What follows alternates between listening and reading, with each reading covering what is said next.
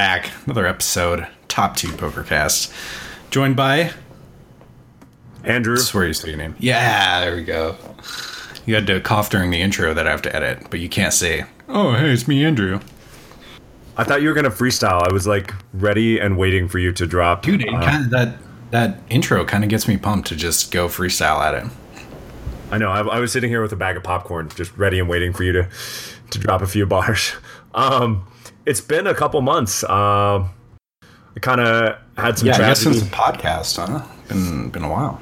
Yeah, it's been a while, and we're kind of impromptu catching up o- over the podcast right now. I've kind of been a recluse. Um, I lost my grandma. Uh, she was 94. She was ready to go, but uh, it's been been hard. I've been doing a lot of traveling, uh, not a lot of poker. Just immersing myself in work, and then spending time with my wife, trying to get back emotionally to good. But I am ready to go. Uh, she passed around Easter, one of her favorite holidays, and then spent a lot of time with the family. So it feels good to be back on the podcast grind, and uh, I think it's perfect timing right as we're about to approach summer and World Series. Chase, I really haven't talked to you in, in way too long. What's been going on with you? I mean, more of the same. We did move. We moved into our new place. Um, got a lot closer to MGM. I was driving like 45 minutes no traffic, hour plus with traffic uh, each way. So now we're like no traffic. It's just under 20 minute drive, which is pretty ideal. We have to commute a little farther for like church and uh, social stuff, but it's kind of a trade off we made. It's worth it being close to the games and being able to hop in my car, go check out the games, and not spend like two plus hours just to show up and see that the games aren't very good. Then I have to commit like my whole day to being at MGM. So, yeah, I'm, I'm pretty pleased with it. Really. No, that's awesome. So, so you moved a lot closer to. Uh, is it MGM? Is mainly where you're putting in play right now? Yeah, that's pretty much the only place I played. I did play quite a few tournaments because the World Series circuit was at Horseshoe in Baltimore, and then WPT had a stop at Live. So I did travel up there a little bit, but I mean, other than tournament time, I'm just at MGM all the time. Is that where a lot of the better games have shifted, or? Pretty much all the high stakes games have gone down to MGM. Oh, Actually, okay. I'll just say all the high stakes games have gone down to MGM. Okay. I can't even get a 510 no limit game up at either of the other two uh, casinos. So, wow. yeah, yeah. Do they uh, allow you guys to have a call-in list, or is it something where you have to drive in in person and be present to put your name up on the board? They do. Uh, for I think it's only for the bigger games. I don't know. I've tried to call in for like and told them to put me on two five list, and they're just like, "Oh, just check in for two five. So I think it's only for the bigger games. But yeah, they do have call-ins for at least the games I'm playing. Yeah, I think that's probably the best way to, to do it is divide it, make the the larger games, you know, call in since it's a smaller player pool. But if you allow people to call into the small games, you just kind of get spams of people that don't show up or fake lists, and it's frustrating. I don't remember if I told you this, but sometimes uh, there's. oh my gosh, what's the name? Uh, oh, uh, occasionally this guy gets on the list and he puts his name up as Ric Flair. So whenever the floor says like Ric Flair for two five, everyone goes woo. Just woos wrapped around the room. It's so funny. Cracks me up every time. nice. Yeah. Um, well, what else have did you did you have any success in uh, your documents? Uh, in document? No, dude, I got my face smashed in. It was just like more of the same. I don't know. Tournaments have been pretty nasty to me lately. Have you I been don't, think on? I, I don't think I played especially well, but I certainly ran pretty terrible. have you been on Twitch at all? Well, since moving, I haven't. I just got my office set up. This is like one of the first things I've done in my new office. So, been off Twitch for quite a while. And uh, when when the like main event was on a Sunday, so I wasn't streaming on Sunday. So, I've probably been off Twitch for almost a month. Oh wow! So this is like perfect timing for us to get back together, um, get back on uh, our podcast grind, and maybe you'll be able to throw something up on Twitch in the next couple weeks before making one of your first trips to Vegas. Yeah, actually, I don't think I'm even going to get to do it because my folks are coming in town this week. So on Sunday, I'm going to be busy with them. And then the next week I'm going to be out of town. I leave on uh, I leave on the fifth. I might stream on the fourth, uh, June fourth, not May fourth, which would be Star Wars Day. Which But, uh, yeah is now the past. Um, Yeah, we had, we had a Star Wars party, by the way. I don't think I told you about that. no, we, we was really haven't caught up for a, a long time. Did you guys all dress up, or what did what type of nerdtastic things did you do? Uh, we told everyone to wear their Star Wars apparel. Most people did, but we, Tara and I, put it on, put on the party. So Tara went all out. She got like, she sent out Star Wars invitations that it was like at the Bianchi outpost, and uh, she bought these like paper masks from the dollar store that were like one was a couple were Chewbacca. There were some stormtrooper masks. Uh, there were some rebel fighter pilot masks. It was awesome whole thing was fun. Uh, my buddy brought his lightsaber, so we had some lightsaber battles. It was great.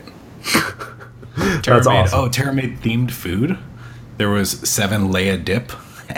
there was Obi Wan kebabbies, uh, BB eggs, uh, dark side chips. I mean, there's it was it was great. We went all out, and it was so much fun. My nerd self just rejoiced that day. I, I always like would love to have one of the stormtrooper like full life size costume outfits, but they're super expensive. It's one of those things that like I really in theory want to have, but I will never spend the money to have. So uh you know, if you ever bink another another bracelet, keep me in mind. So what you can pay back. It's an investment, man. That's that's a Halloween costume you wear for your entire life. yeah, or just like a casual like Friday, you know. Whichever. Um, but let's let's talk a little bit about your upcoming plans. I haven't talked to you, so you're you're gonna still plan to make two trips out to the series. Yeah, yeah. I I've done the whole series thing, but I can't go for six weeks. It's just too much. So I usually do a June trip where this this year I'm going June fifth through twentieth, and then going back for the main event around July sixth through the end of it. Okay. Um, yeah. Why don't I guess why don't you give people some background and some context that maybe don't know you as well uh, as far as your trips to the World Series? Because you know I was probably about half of those. I was there for part or all of it. Um, but you've done you've had a lot of different strategies of going to the World Series. You've spent the whole time there almost, played a huge package. You've gone just played one or two events. Why don't you kind of talk us through what you used to do and what you're going to do now and kind of why? Sure. Uh, when I was younger and had like Spewer. a, it's definitely spewer, dude. I had a pretty small bankroll, and I remember I think my bankroll was like thirty five thousand dollars and maybe like forty thousand dollars, and I went to the World Series and just played like I had no schedule. I just played like every one K and fifteen hundred every day until I was just about broke. I think I lost like 25, 30,000 that year, which was like the majority of my bankroll and I just booked one way tickets and just saw where I went, and I went straight into the ground. Uh, so I've I've tried the unstructured thing. I've tried scheduling like exactly what events I'm playing which days. And I thought that that would be really good. One year that I did, I played the whole six weeks of World Series, and I like scheduled every single day what I was doing. I scheduled some off days, but it was still just too much. And by the end of it, I was I was just spent like three weeks in. You're you're exhausted. So Well, and, I, and as a footnote, I think when you were doing the one way and you were like much younger and just going for it, uh, you were also burning yourself out because you were playing a lot of cash. Like I remember you would like if you had an early bust, you were jumping into cash games and you're grinding to pretty late at night. Uh, there was a certain gremlin who occasionally would come out and accompany you and make you do lots of crown shots uh, and play the Star Wars slot machine. don't talk to the shooter. Yeah. Uh, play a bunch of dice. Yeah, we uh, we had some crazy times, but I think that uh, you had a couple notable cashes and you got close a couple times, right? I think there was a you. Will you walk us through besides your bracelet? I mean, you've you've made a couple deep runs. Yeah, I had a couple of close calls. I mean, most notably was a 1500 six max. I think I got like 29th or something like that. That was like years ago, like almost four or five years ago, probably. Um, and I've like done okay in some some of the like Rio dailies and stuff like that, but nothing nothing really sizable. I've never cashed main event. So actually, going into last year, I was probably stuck like hundred thousand plus at the World Series, and quickly got unstuck with one event. So Yeah. there's hope. Well, and and talk to everyone. Um, I mean, it's been different because your bankrolls. You've gone to the World Series at many different bankroll points where it's literally you barely have two cents to rub together, uh, and then now you're you've come to the World Series a couple times, and you've. I remember you had one year. I think you shipped the main event or chopped it at Pendleton, and so you had quite a bit of cash uh, compared to other times when you're going out there. But talk to everyone about you know, I know you've sold action before. You're in a position where you don't really have to do that now. Um, what do you feel about that? You know, what are your thoughts uh, looking back at your past and what you maybe would have done differently? Yeah, I'm I'm kind of conflicted on the whole selling action thing. Like, I I'm pretty firmly in the camp of you should play what you can afford and try to sell as little action as possible. But I do think there are exceptions. For example, if you're just like going through a rough patch, not poker wise, but just like life wise, where you have something that drains your your your bankroll or your cash, like, and you're a proven good winning player, I think there's a time and a place to sell action. But I do not think that you should get stuck in the cycle of selling action for everything. Um, I do think the World Series might be an exception where you're just playing a massive amount of buy-ins. So selling off a small to medium-sized piece, I think, is pretty reasonable. But uh, I don't know. I've never been really a big fan of selling action, and maybe that's just because I'm pretty. I'm not risk averse like some people. Um, but yeah, I, I I would encourage people to keep as much of their action as they can. Just play smaller. Like not, you don't have to play the the 1500 and sell 70% of yourself when you can play like a Rio daily for 230 bucks.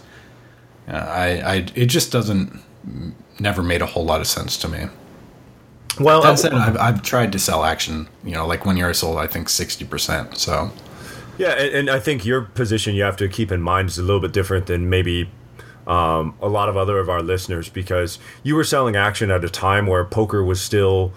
I think it was just post Black Friday, so there's still a lot of money in the poker economy. There's a lot of interest. Um, there's a bigger marketplace. I remember it was just really easy to sell action and buy action back then. It was just kind of the thing, and you were selling at uh, a little bit of a markup.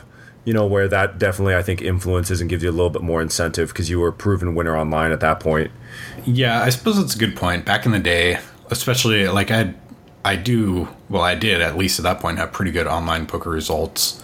So I was selling at 1.3, which is 30% markup, which is a pretty, pretty big price. I mean, back then, the, the all the games were super soft. I think I was pretty justified in that. But it's definitely a different story when now, realistically, even good players should be selling at like 1.1. And it's just, I don't know, it doesn't seem as worth it as much of a, a good deal anymore. But Well, and I think I would say as a caveat from my perspective, like there are, you know, I think it's situational. You have to really, just like with anything in poker, you have to be analyzing what are you giving up for what are you getting. Um, you know, certain players at certain caliber that might not be able to play some of the events that are so good and so juicy uh, at the World Series, and we're going to discuss the schedule coming up. You know, if they can get themselves in those events and they're a proven winning player, um, with the overlays that happen in the World Series, I think there's some value there, right? Yeah, I would agree. Like there are definitely some that you are just like must play tournaments. Like if you don't have a bankroll to play the, the main event of the World Series, like that's something you absolutely should sell, even if you have to sell eighty percent of yourself. Like you you just should try to play it if you're able to sell. So yeah, I do think there are exceptions, uh, but I, I think there are fewer than many people think. Like a a one K World Series event is probably not worth selling action for. I mean, if you're doing it for the experience or whatever, it's it's fine or a one-off thing. It's cool. I'm not hating on people that sell action. I just think from a uh, long-term perspective, it's better to get away from that. Or here's the real good play: is you have your buddy in town who uh, who needs a buy-in for a Rio Daily. You're just like, here, dude, go go put a couple bullets in, and then he uh, final tables it. Oh, that was so gross. And uh, I, I feel I, I ran a little bit bad towards the end. I got I remember Jackson all against Ace Four, went seventy percent of the chips three handed, and lost three flips in a row, and then I was out. yeah. Would you get third or fourth in that? I got I got I got third, but it was a huge money difference, and yeah, you know, those you things were super top heavy. You and I discussed it, and we're like, "There's no way against these other two that we're gonna we're gonna chop." Yeah, yeah. if I have any say in this, and I'm like probably majority shareholder here, I'm like you. You are not chopping right now. like I'll buy more. I'll buy more of your action right now. Yeah. Well, and then I remember I, I get I literally come back in the first hand to get jacks on the button, and then just uh, open and then small blind super shoves and like for whatever they had. How about before that? Uh, this this so one guy. here, let, let me tell Yeah, you. you tell, So one, you of, tell. one of the most notable hands is there's this guy who was. Uh, he seemed recreational, but he, he fancied himself a player, and he was talking, talking, talking, and he at one point was a pretty commanding chip leader, but the you know the blinds are going up pretty aggressively, and I'm chipping up, and he he makes some declaration because he we're we're watching a hand of other people play, and it's like seven handed, and he goes, "Oh, if I three bet, I'm never folding," because someone I think three bet and folded to a really large four bet, and then uh, I end up getting aces, uh, of course, and he I open and he three bets, and I was like, "Oh my gosh, this is the best!" And Chase is just sweating from the rail, smiling. Uh, and I, I paused for a little bit and put in a four bet, and then he five bet jams, and we were the two chip leaders. Um, and I just snap it. I'm never folding. Yeah, and Chase was just fist pumping and smiling. Uh, I still have a picture of that somewhere. I think it actually might be on our, our Facebook page, but that was that was one of my more enjoyable hands. I mean, obviously, it didn't get snapped That was off. so epic. I wish you would have won that. You, uh, such a good spot. Yeah, But but still, you cashed for like thirteen thousand and made made both of us some dough. Yeah. Um, and that's one thing I wanted to discuss from my perspective. I mean, where, while Chase was running around and able to put himself in a lot of the World Series events and, and get himself in packages, um, I've played the other side, uh, the smaller buy in events. And I think that there's some value, and you should really value hunt, um, depending on where your bankroll's at usually like Binions has a series with some guarantees. Um, Caesars used to. I don't know if they're going to do that right. You know, this year I haven't looked at it, but Venetian has their deep stacks that run concurrent to the World Series.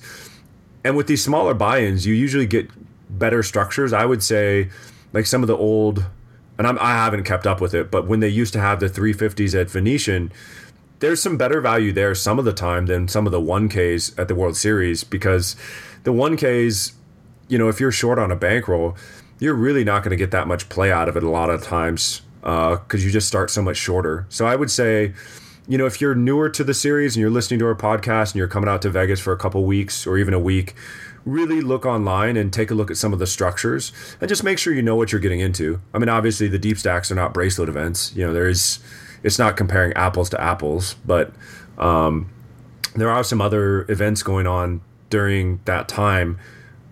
You know, I think four or five series every year that because there's so many poker players in town.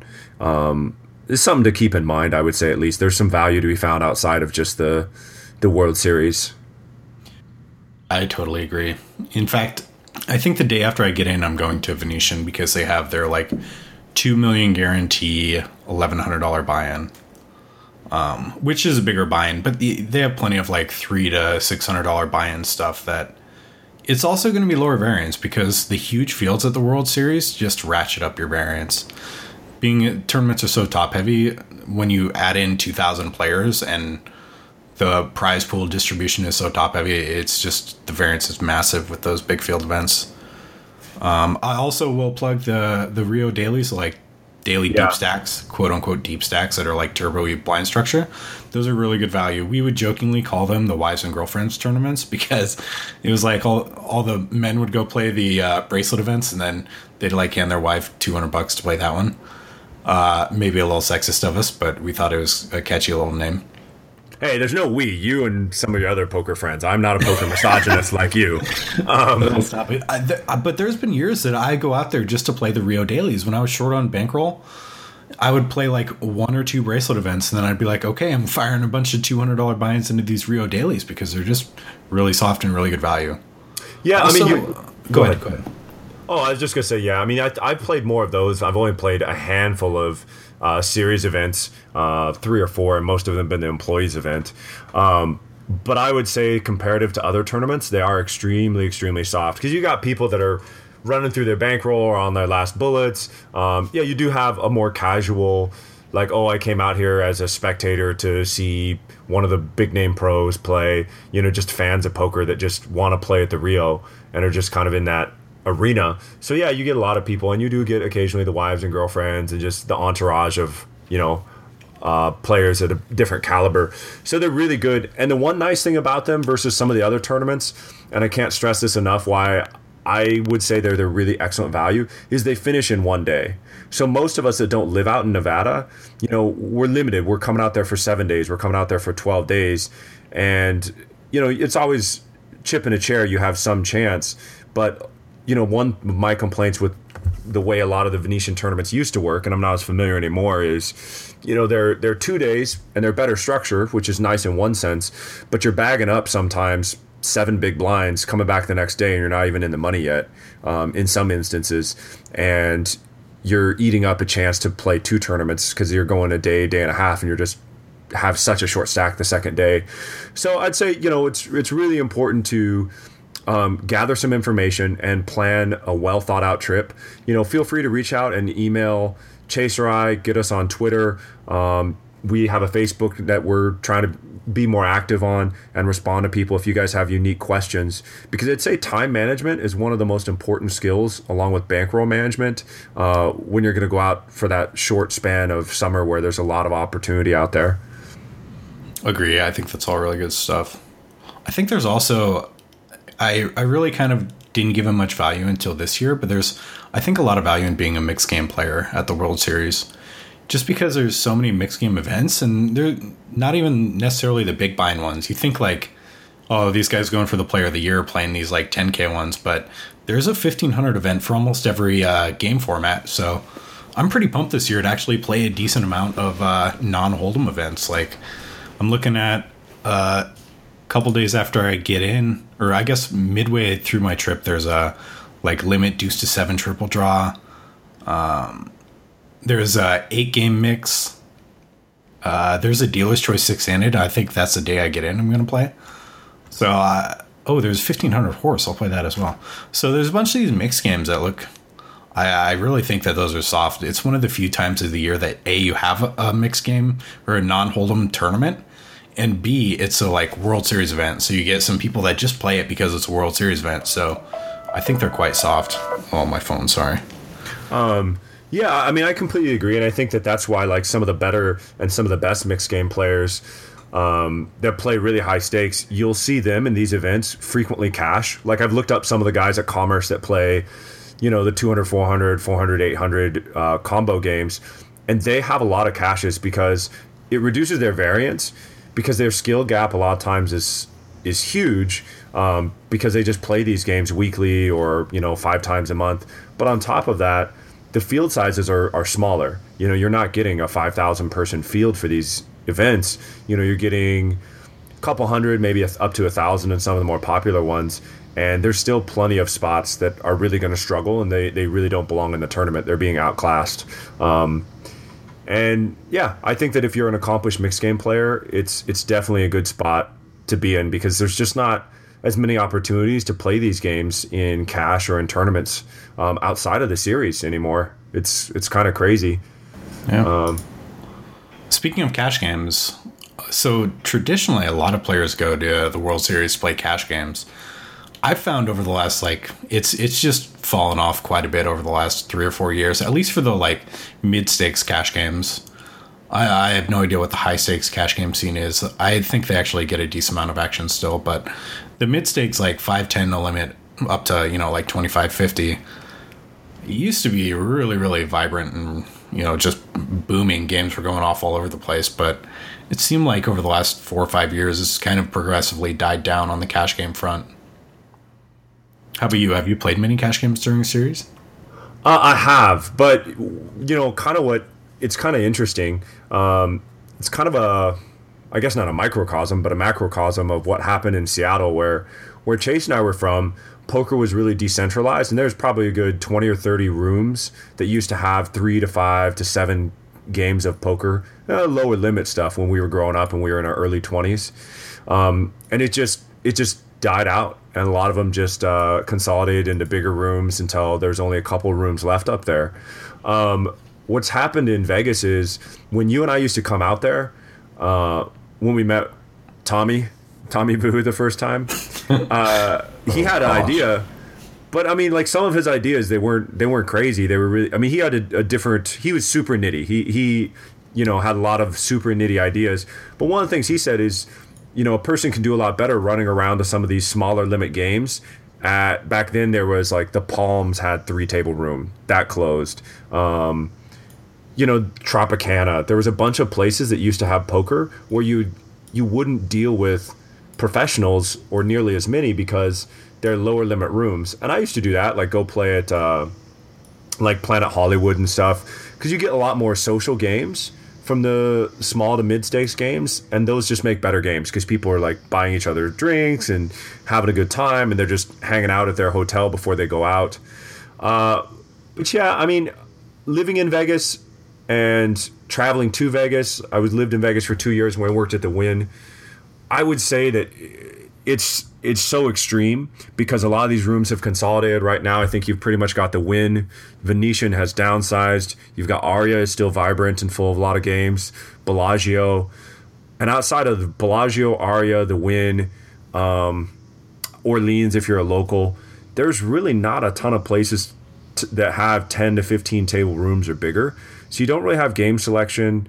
Uh, Limit Hold'em, which I used to play a lot of, is essentially dead in that town outside of Bellagio it's just so centralized that you get a lot of regulars, um, even if you don't know them, people that regularly play poker, and they're just really not not making huge mistakes like tourists coming in here and playing the game like they play dice or a slot machine do. You know, you just don't get that as much, and I think that's still true in summertime. Yeah, I agree. I will. Let's do one last plug here for satellites. Those single table satellites, man, those are really good value. If you're good at sit and go format, um, they're they're pretty darn good. They are variance heavy because they're winner take all, but at the same time you can do some deal making. So if you're also like pretty sociable and skilled at deal making and good at finagling your way into a good deal, those can be some good value. Um, they are going to be high variance because they're winner take all, but yeah, and you can they'll frequently people do last longers which are juice free. Um, so yeah, I think those are a reasonable option. I th- I think they up the uh, the rake on those want to say last year so. They're not quite as good. And you're talking at the Rio, and, and everyone will have like Venetian has their own satellites, um, which they don't they don't go as easily as they used to go. Um, they used to have an area where they'd be running five to ten satellites at any time. Now they're kind of a little bit uh, it's died down. But the Rio, yeah, they have a whole line in a separate area where they're doing satellites pretty frequently, uh, especially as the tournament gets into full swing. But you you have to be careful. One thing I would add, Chase. Um, I completely agree with what you're saying.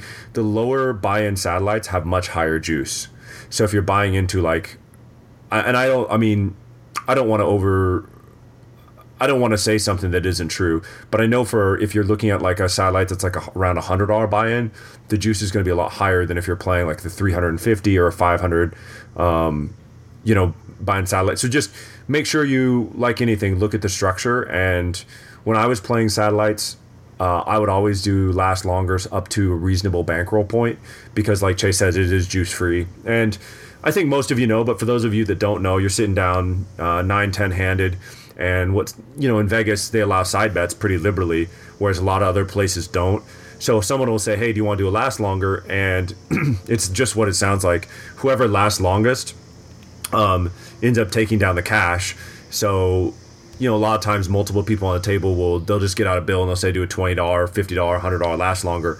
Everyone puts up the money. You stick it under the rail or you put it somewhere secure and you just take a pen and write down everyone's every seat number that's involved in it. And as people break out, you know, you get down a couple people. A lot of times, if you get five, six people, the last two will just chop it so you can hedge some of your uh, variance. Um, and it's it's pretty it's a really good way to make the satellite juice free and a little bit larger if you're playing some of the smaller buy-in satellites. Yeah, a little bit of strategy that I didn't think about for years, but uh, I I knew some people that would never play in the last longers, and their reasoning was that it created an artificial like ICM pressure bubble for them because they are winner take all, So, but then you have a last longer. So, say you're down to three people, and one guy's in the last longer with you. Well, now you have this little like fake bubble where if you outlast this guy, you might win like 800 bucks or 500 bucks.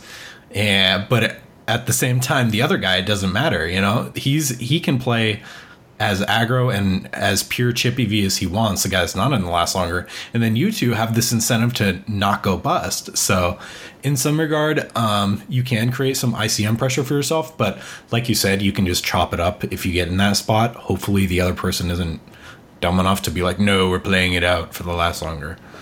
But that's something to keep in mind, uh, especially if you only get like say four out of the ten people playing the last longer you can all of a sudden find yourself in this like ICM spot where you don't want to bust, but you have a hand that's like slightly profitable.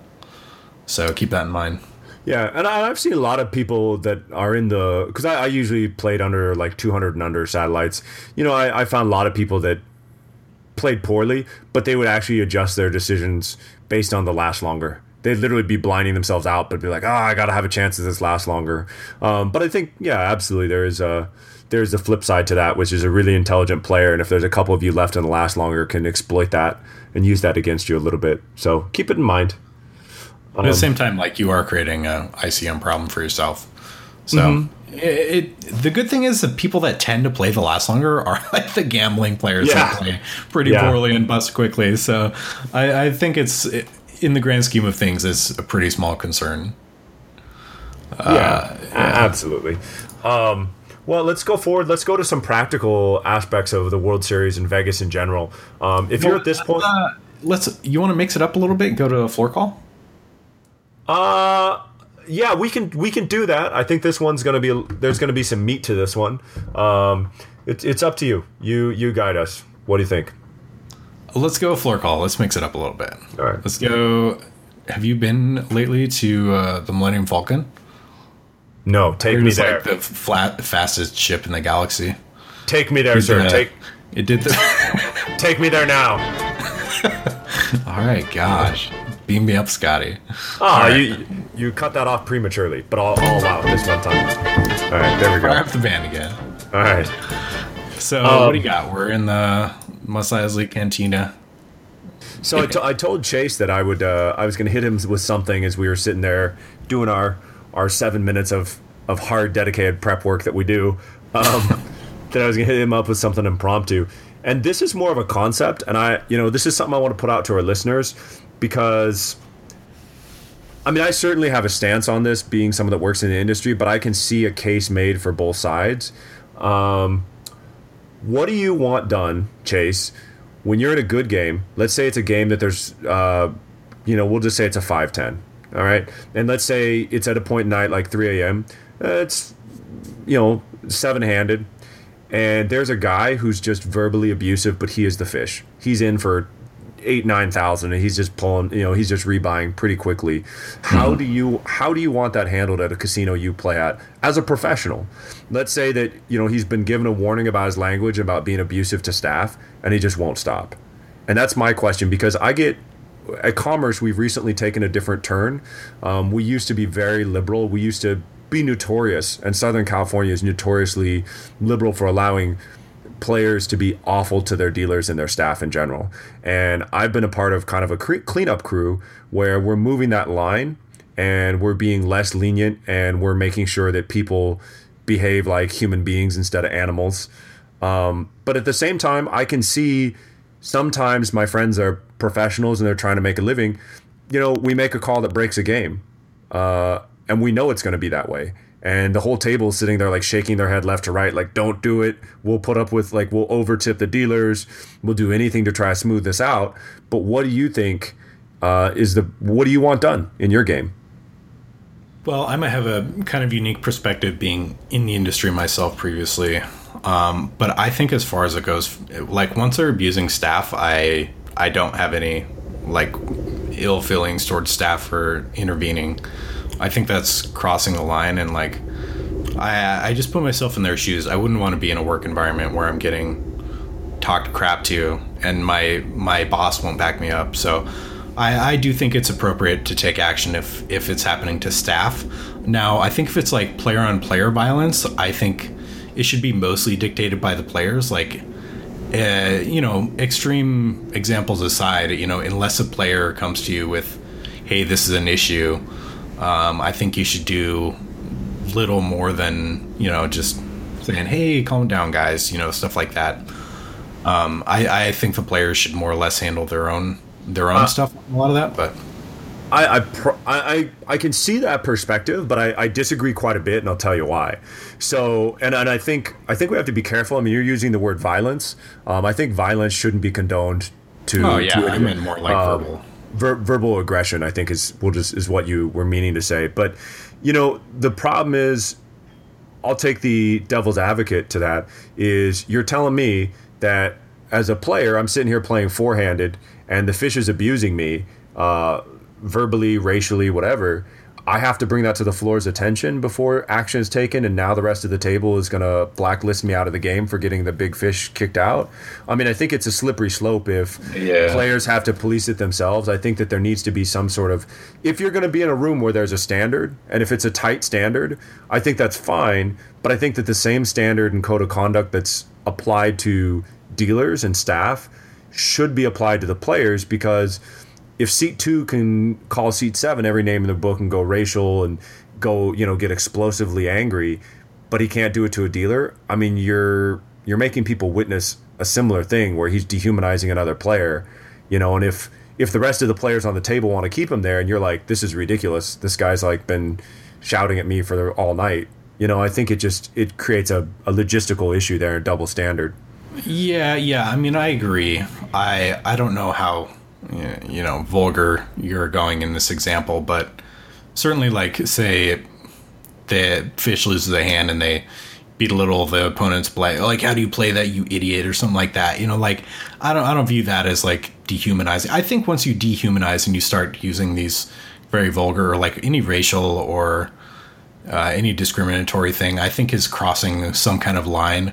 Now the the question is where do you draw the line, and I I don't really know it definitely should be drawn somewhere. And you know, being someone that's played at Commerce before, um, it should be drawn before it usually is there. So I, I give you props for uh, you know trying to uh, improve that environment. Um, but yeah, it's a tough issue, and like floors should have some discretion. The question is like, where do you, where where's the starting point on that? And I don't know, it's tough.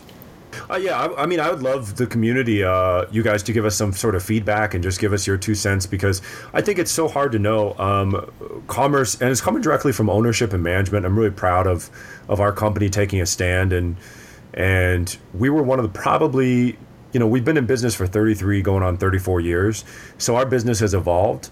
Uh, and I've only been there over a year and a half, but I've heard stories from players and staff that you know have been there for a long time. It used to be extremely, extremely bad and I know we've moved the needle in the right direction quite a bit.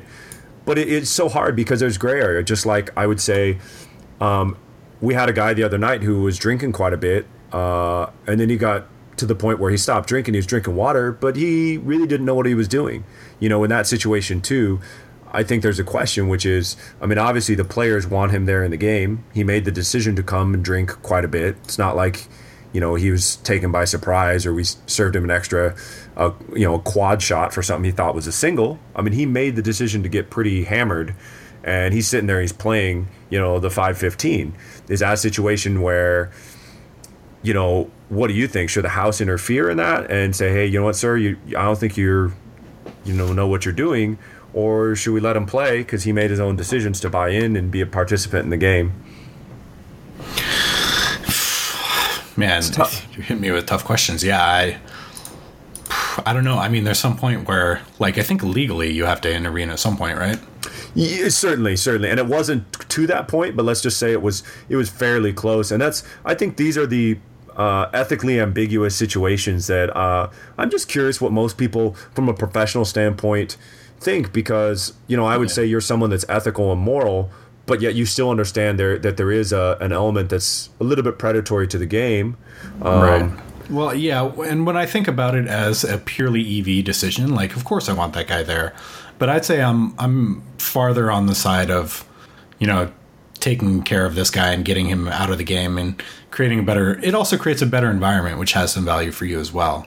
Um, but I'm definitely more on the side of like I don't want to be, I don't want to be taking advantage of someone. Like I, certainly I'm not the one that bought him the drinks and made him act like a fool or make bad decisions. But I, I do think that the this should probably be uh, taken care of earlier than a lot of professionals probably feel. Yeah, and I'm just curious what our listeners. I mean, we've got a following probably of definitely under a thousand, but maybe a couple hundred people listen to us um, because these are the tough calls of my job, and they're not gaming based decisions, but they they extremely influence you know uh, individual tables and whole areas of, of games being played. And uh, mm-hmm. i think that there's not always a clear line. I mean i'm paid a lot for my discretion. Um, that's a, a, big element of my job. But I, I, think those two areas you know it's always hard getting a staff on the same page. And um, i'd say as an industry in general it, it's an issue that it's hard to address. You know i've been on tables where people aren't completely cognizant but they're still playing. And I'm not going to go tell tell a floor, hey, you need to pick this guy up, because um, there is gray area where a guy's pretty hammered, but yet he can speak. He's just slurring a little bit, and he can handle chips a little bit, but he's slow to make decisions, and he seems like he's out of it. Um, usually, I think legally we can let him play in those situations, but right. um, that that and the abuse of staff. I mean, those are some of the gray area decisions yeah. that just came to my mind. I want to bring up, and I'm just curious. Um, what your thoughts were on it and just get your yeah. unvetted uh, opinion. One thing, one thing I will say to close is that I don't think I've really come across a professional or a serious player that is ever upset with a staff member taking action on something like that. It's it, it is understandable, although it's not in their best interest, and maybe that that is the primary importance to them, but rarely do I see that happen and someone just go off on the staff. They're more just like uh, disappointed that that's a decision that was made. But I don't think there's ever any like ill feeling towards staff over that. So hopefully that provides you some comfort. And you know we would love to hear from listeners, like you said, and see what they have to say on the subject. Yeah, yeah, I, I think it's important. So I just wanted to kind of blindside you with that and just get your uh, your honest opinion. Um, I think it's hitting me with the more puzzles here. I know, just got deep. Um, yeah. All right. Well, we can we can segue. Do you want to go into emails, or do you want to talk a little bit more of uh, the World Series? I mean, hopefully, you know, if you if you're a, a poker player and if you haven't made it out to the World Series, it's a special time. It's not what it once was when it was just like. Um, a circus. There were so many people out there when the we were able to be out there towards the the tip or the uh, I guess the zenith at the high point of poker's popularity. So we were able to see some pretty ridiculous field sizes and you know people making ridiculous prop bets and a lot of other stuff. But it's still really good. It's a great experience. Um, I, I would highly recommend it to anyone that can afford it. And there's a lot of value out there still. I think. Yeah, let's talk about like lodging, food, expenses, sort of stuff. Um, I think that's something that's not talked about that much, but has a pretty big impact on uh, just your overall win rate because a lot of people don't calculate that into your into your uh, ROI sort of thing for the summer. And I mean, it, it really depends on what you're going there for. If you're going for the experience, then I wouldn't worry too much about your expenses in that in that stuff. But for people who are trying to really like turn a profit during the World Series, you need to keep your expenses down. So, uh, Drew, what do you think? What what uh, options have you gone with before? Well, I guess you're I mean, more on the recreational side, and you're more trying to enjoy it as much as uh, you know. You're definitely trying to turn a profit, but you go out there to enjoy it as well. Yeah, it was hard because I mean, um, I was kind of hybrid in between the two. Uh, almost all my time, even living out there. Uh, I would say we're into the end of May. If you haven't made lodging, I mean, I'll tell you in in a vacuum if you were planning this in like February and March, which is kind of more optimal, and like now what your options are. So, I think in general, you've got two types of people. One that's going to be out there short term, and if you maybe have some success, maybe work is flexible. If you make a deep run and you end up getting a five figure or definitely a six figure score, you know maybe you can extend your stay. Uh, just realize that the hotels know that, especially like the Rio, they set their rates based on occupancy. So as occupancy goes up for an event like Fourth of July, uh, New Year's Eve, or even just busy weeks, because let's say there's big concert out there like EDC, like the hotel rates at a place like Luxor that might be 60 bucks a night with tax, you're looking at $80. I mean, it'll be a two or $300 a night hotel. The Wynn being a three to $400 a night hotel will be, you know, a 4th of July is like 2000 for a basic room. So you're going to run into some logistical issues if you're listening to this podcast and you haven't already made arrangements. Um, and I, I, would work my trip kind of around what you can find as far as hotel rates. I mean, if you're someone that's only got a week, and if there's not one particular event that you feel you you have to play, like if you're not scheduling yourself for the main event, I would look at hotel rates first because of the convenience factor is pretty huge. If you can't find a strip hotel that's a reasonable rate and all of it you can find online, the only other option you really have available to you uh, is going to be Chase. Are you there? Okay. Yeah, I'm here. Okay, the only other thing that is going to be available to you is going to be staying at kind of like off the strip, both hotels and or like live-in communities or homes for rent. A lot of people rent homes and rooms. You can look at that stuff up on Craigslist, and there's a bunch of other secondary markets for like apartments and condos. It's a good way to go. Um, yeah, I think air, to avoid ahead. those times when you are going to see those what's that called? Like flex pricing or something? Um, you are gonna i think uh, gosh i'm talking i'm speaking english. Uh, airbnb. Airbnb i think is a good option. They're, they're really not affected as much by those prices. You're gonna have a limited amount of uh, places available but i think it's a pretty good option. I've done that before and it's pretty affordable. I mean you're still gonna pay probably like 60 to 80 bucks a night for a reasonable, you know, like one bedroom place. But um, another option is it might be too late in the game for this, but renting a house and splitting it with some people. I'm doing that for, I think, both portions of my trip. Um, that's a really good option. Of course, you have to have people that are willing to do that to put up the money up front. You know, you don't want to be stuck with a four thousand dollar bill for the whole month. But yeah, those are good options as well there is some convenience factor to being at the Rio. I gotta say. Sure, and and I would say one thing to, to consider too um, is if you're coming out there and you know not that we'd recommend this, but if you're like coming out there entertainment wise, I mean, if you play, just realize any of the lower tiered hotels. So, like, obviously, the Wynn, the Venetian, some of the higher tiered, like Aria, some of the best hotels, the five stars, it's going to be really hard to play enough to get a room uh, and it's all it's going to be cheaper just to rent, you know, just to go out and get yourself book a room. But if you're staying at a place like one thing I would do is Chase and I would stay at Hooters, um, which sounds cheesy, but it's behind Tropicana. Their average nightly rate during the year is like twenty nine dollars a night plus tax, so it's like thirty something a night. It's right across from MGM. It's walking distance. It's not that close to the Rio. You're gonna have to rent a car or take Uber or something, but at the same time, you know, if you end up playing three hundred dollars, four hundred dollars with a blackjack, you're going to get a room comp there. So keep that in mind if you do play table games or sports bet or anything. You've got some opportunity to get discounts.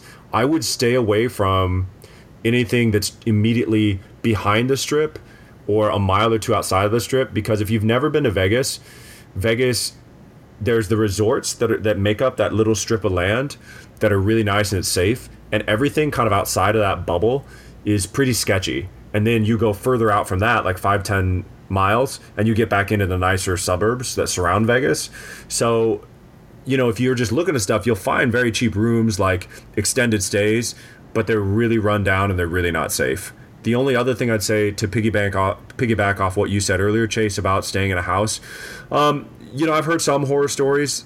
I wouldn't discourage anyone from doing it, but it just make sure you do things like have an idea of what you want to do with your money. Like, do I wouldn't take like 10k cash and like zip it in my suitcase if you're living with people that you meet on two plus two or some room shares. Just be careful and think through what you're going to do with your money. Um, you know, good little tip for that. If you can't get a deposit box at the Rio because they're like there's one for every 8,000 people that go there. Um, if you can't get a deposit box, what you can do is say you have $10,000, just like buy into the main event or something, or say you bring like thirteen thousand dollars, keep three thousand, then buy into like a ten k event at the end of the at the end of the summer because they'll have registration open.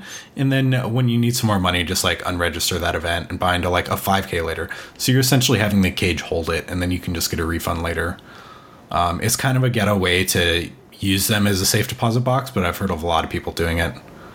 Yeah, I think that's very sound because you just got to be careful. The one thing, uh, you know, that I've ran into, I haven't had theft, but you just, a lot of people have unsecured money and it just becomes an issue. So I would just say, just make sure, like with anything, you really think it through because a lot of people end up coming with a lot of cash. And I've just heard a lot of bad stories of how someone's has a gambling problem. The next thing you know, like money's missing from the house. No one wants to point fingers at each other, and there's no recourse. So just be a little bit careful. But the room shares, if you can't get into the hotels, are a good option. If you can rent a car, there's a secondary market, and Vegas has great, um, really good freeways for accessibility. So you don't have to worry about that. You can even stay pretty far off strip, and almost anywhere because the town is built around the downtown area of Las Vegas um, the resort area of the strip. Almost anywhere you stay is going to be 15 to 20 minute drive to Rio and to those hotels. So you can book pretty far away on a map, away from the strip, and still have accessibility if you have a car. So just keep those things in mind. Um, as far as food, um, I think you can save a good bit of money by simply going to the grocery store after you get into town. Get yourself like some waters, some whatever Gatorade, and also I think that one of the easiest ones is get your if you have a microwave in your room, get yourself like microwave breakfasts or whatever, you know, and some like Clif bars or something to hold you over for snacks. Because if you just buy if you just buy every meal out, you're gonna end up spending like, gosh, you could probably spend eighty bucks a day on food if you if you didn't if you're not careful with that stuff. Yeah, because Rio, what they've done is when if you are playing the World Series events and this is your first year, um, or if you're just going to come there and play cash games or the dailies, whatever it is, Rio puts you in the, their convention center, um, their ballroom areas. So they don't have like a dedicated food in that area. And it's a pretty far walk on breaks and stuff to go into the main area of Rio. And even then, it's casino prices. So it's like 15 to 20 bucks for an entree. Going to be expensive. You know, their buffet there is probably in the 20, 26, 27 dollars you know range. And then they have like a little food cafeteria and they have some other options but it's still really expensive. Yeah you're gonna run 10 to 15 dollars for a meal. And if you're you want a snack in between like five dollars for a Clif bar and stuff it's it's pretty inflated. Think of it like going to a professional sports game. It's not good. So you want to definitely go to a convenience store and i'd recommend there's a chain of stores called smith's um, if you're not from the area and i would google it and i'd get off the strip because even the secondary market right behind the strip and the convenience stores around the strip, gas, everything's more expensive.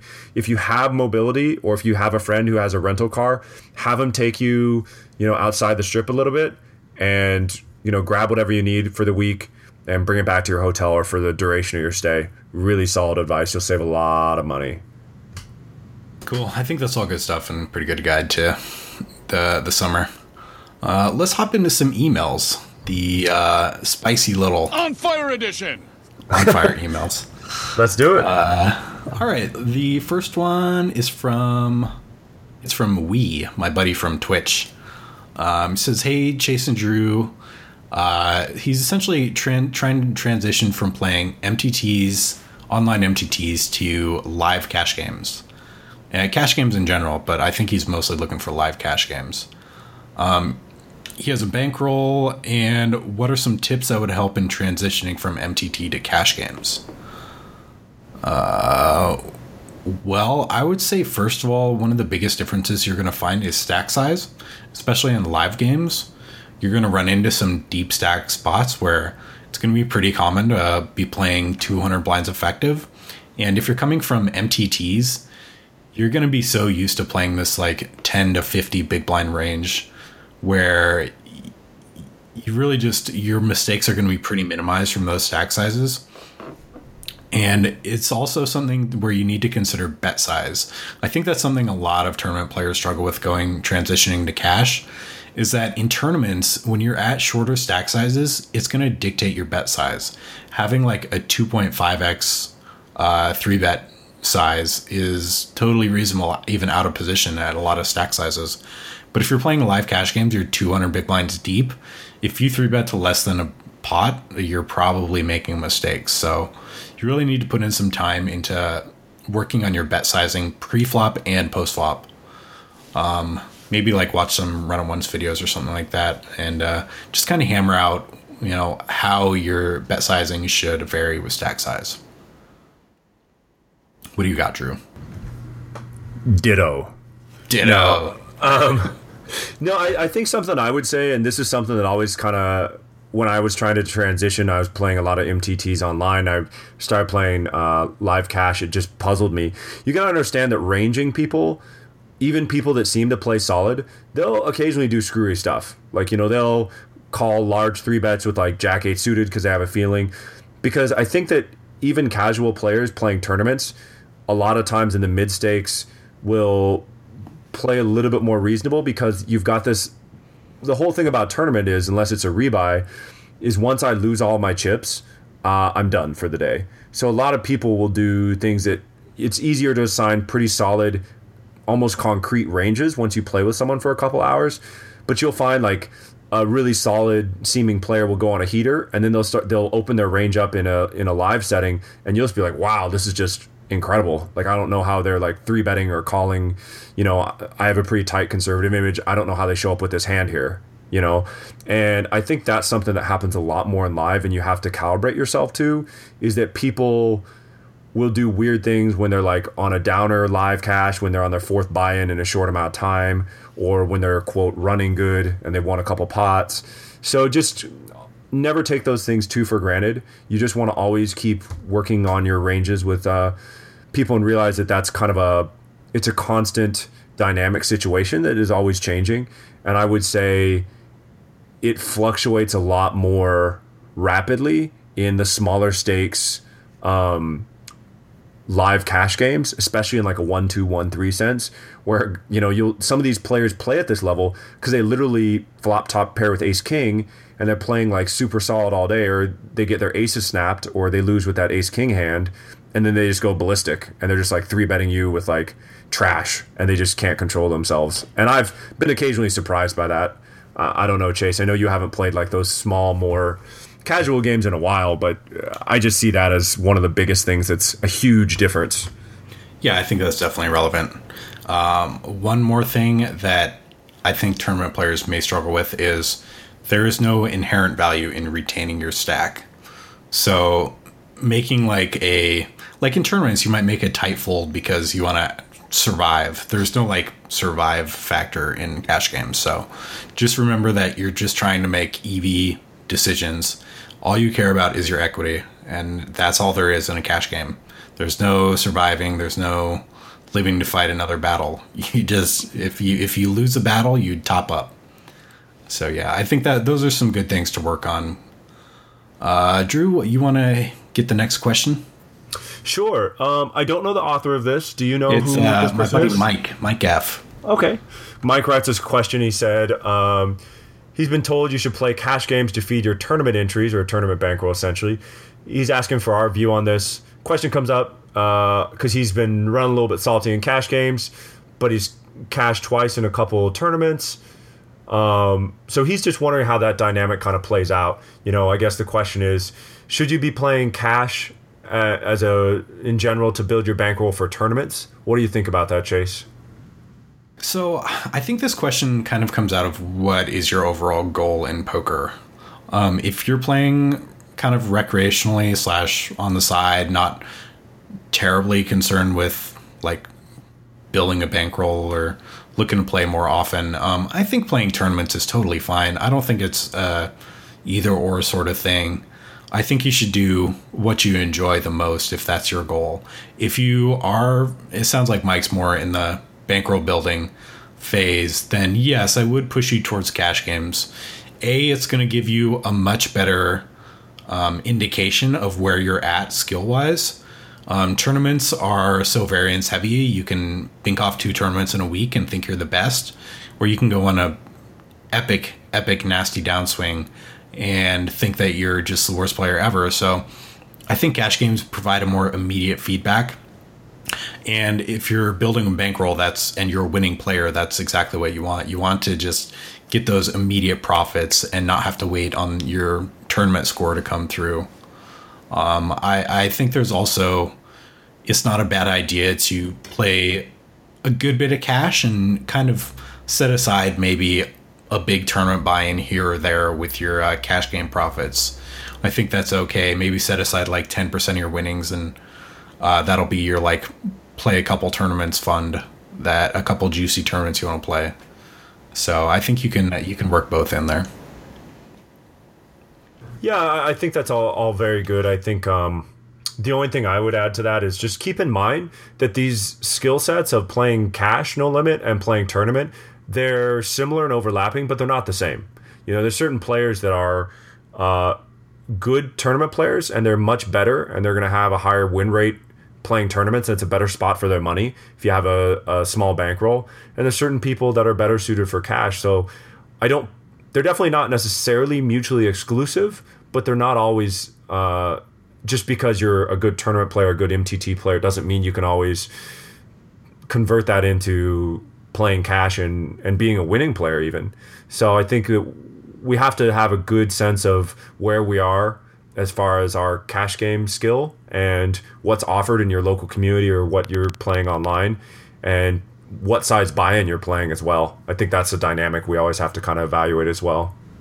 Yeah, I think that's a great point, especially following the email we got from Wee, where he's transitioning from MTTs to cash, and I, I, I would guess that Wee is a winner in the the MTTs that he's playing, whereas now that he's moving over to cash, he, I mean, likely if you don't have much cash game experience, you're just not a winning player yet. There's conceptual things like bet sizing and stack size that are just going to be take you a while to get a hang of, and you're going to be making some pretty sizable mistakes so yeah, there there definitely can be. You can be a loser in one format and a winner in another. That's a great point.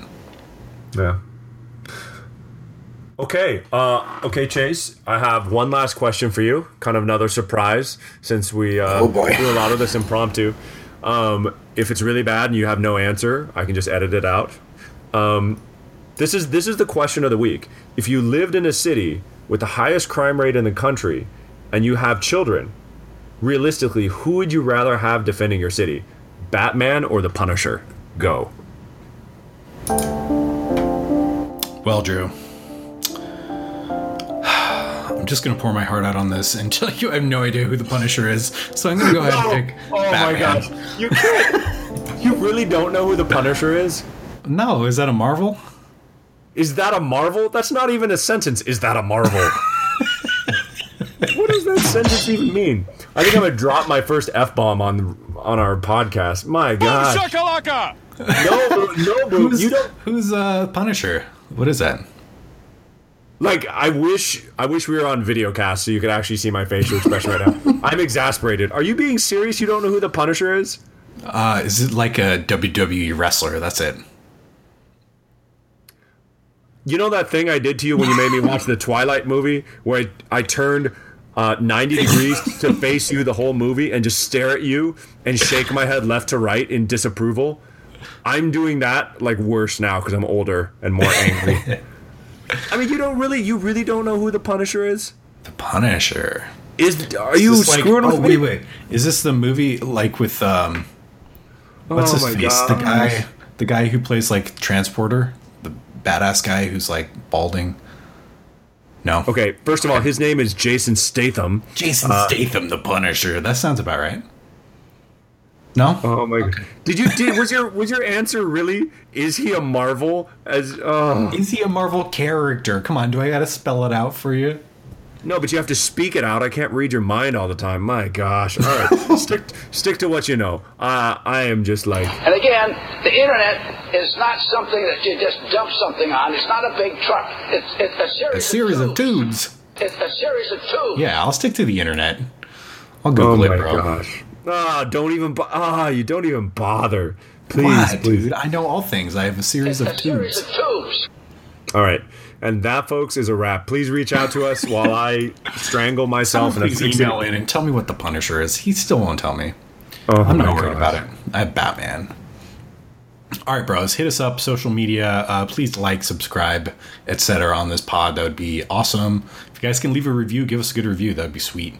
Uh, hit us up on Twitter at Top 2 Pokercast, at Chase underscore Bianchi, at I am a nooblet for Drew. Uh, hit me up on Twitch, and that's about it, bros. Let's get out of here. Oh my gosh, you. How are you alive? What happened to you? I like have a vein popping out of my head now. I'm like so stressed. How do you How are you a grown man and you don't know who the Punisher is? This is just like inconscionable. Oh my gosh, you. if you could see how violently I'm shaking my head right now. Uh,